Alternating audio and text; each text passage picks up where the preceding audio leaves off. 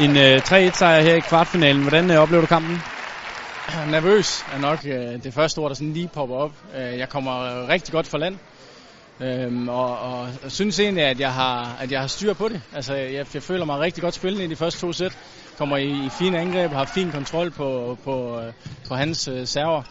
Øhm, og så, så ændrer de noget, øh, flytter serven lidt i, i tredje sæt, og, og det formår jeg ikke helt at komme ud af, og kæmper faktisk med det i, i fjerde sæt også. Øhm, og bliver så en lille smule passiv, og og så er det jo, at, at nervøsiteten også kommer. Øhm, så tager min træner en timeout ved, ved 8-7, og, og, og da jeg kommer ud fra den øh, tilbage til bordet, øh, så tænker jeg, at, at, at den stemning her, den, den skal jeg kraftigt ikke stå og være, være nervøs over. Så tænker jeg, nu skal det fandme være sjovt at spille.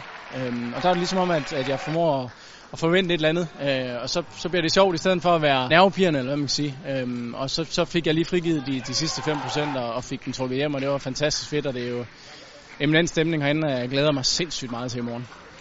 Ja, for i morgen bliver det jo for alvor, alvor øh, når det er semifinal og eventuelt øh, finale. Hvordan øh, føler du dig rustet til de sidste kampe?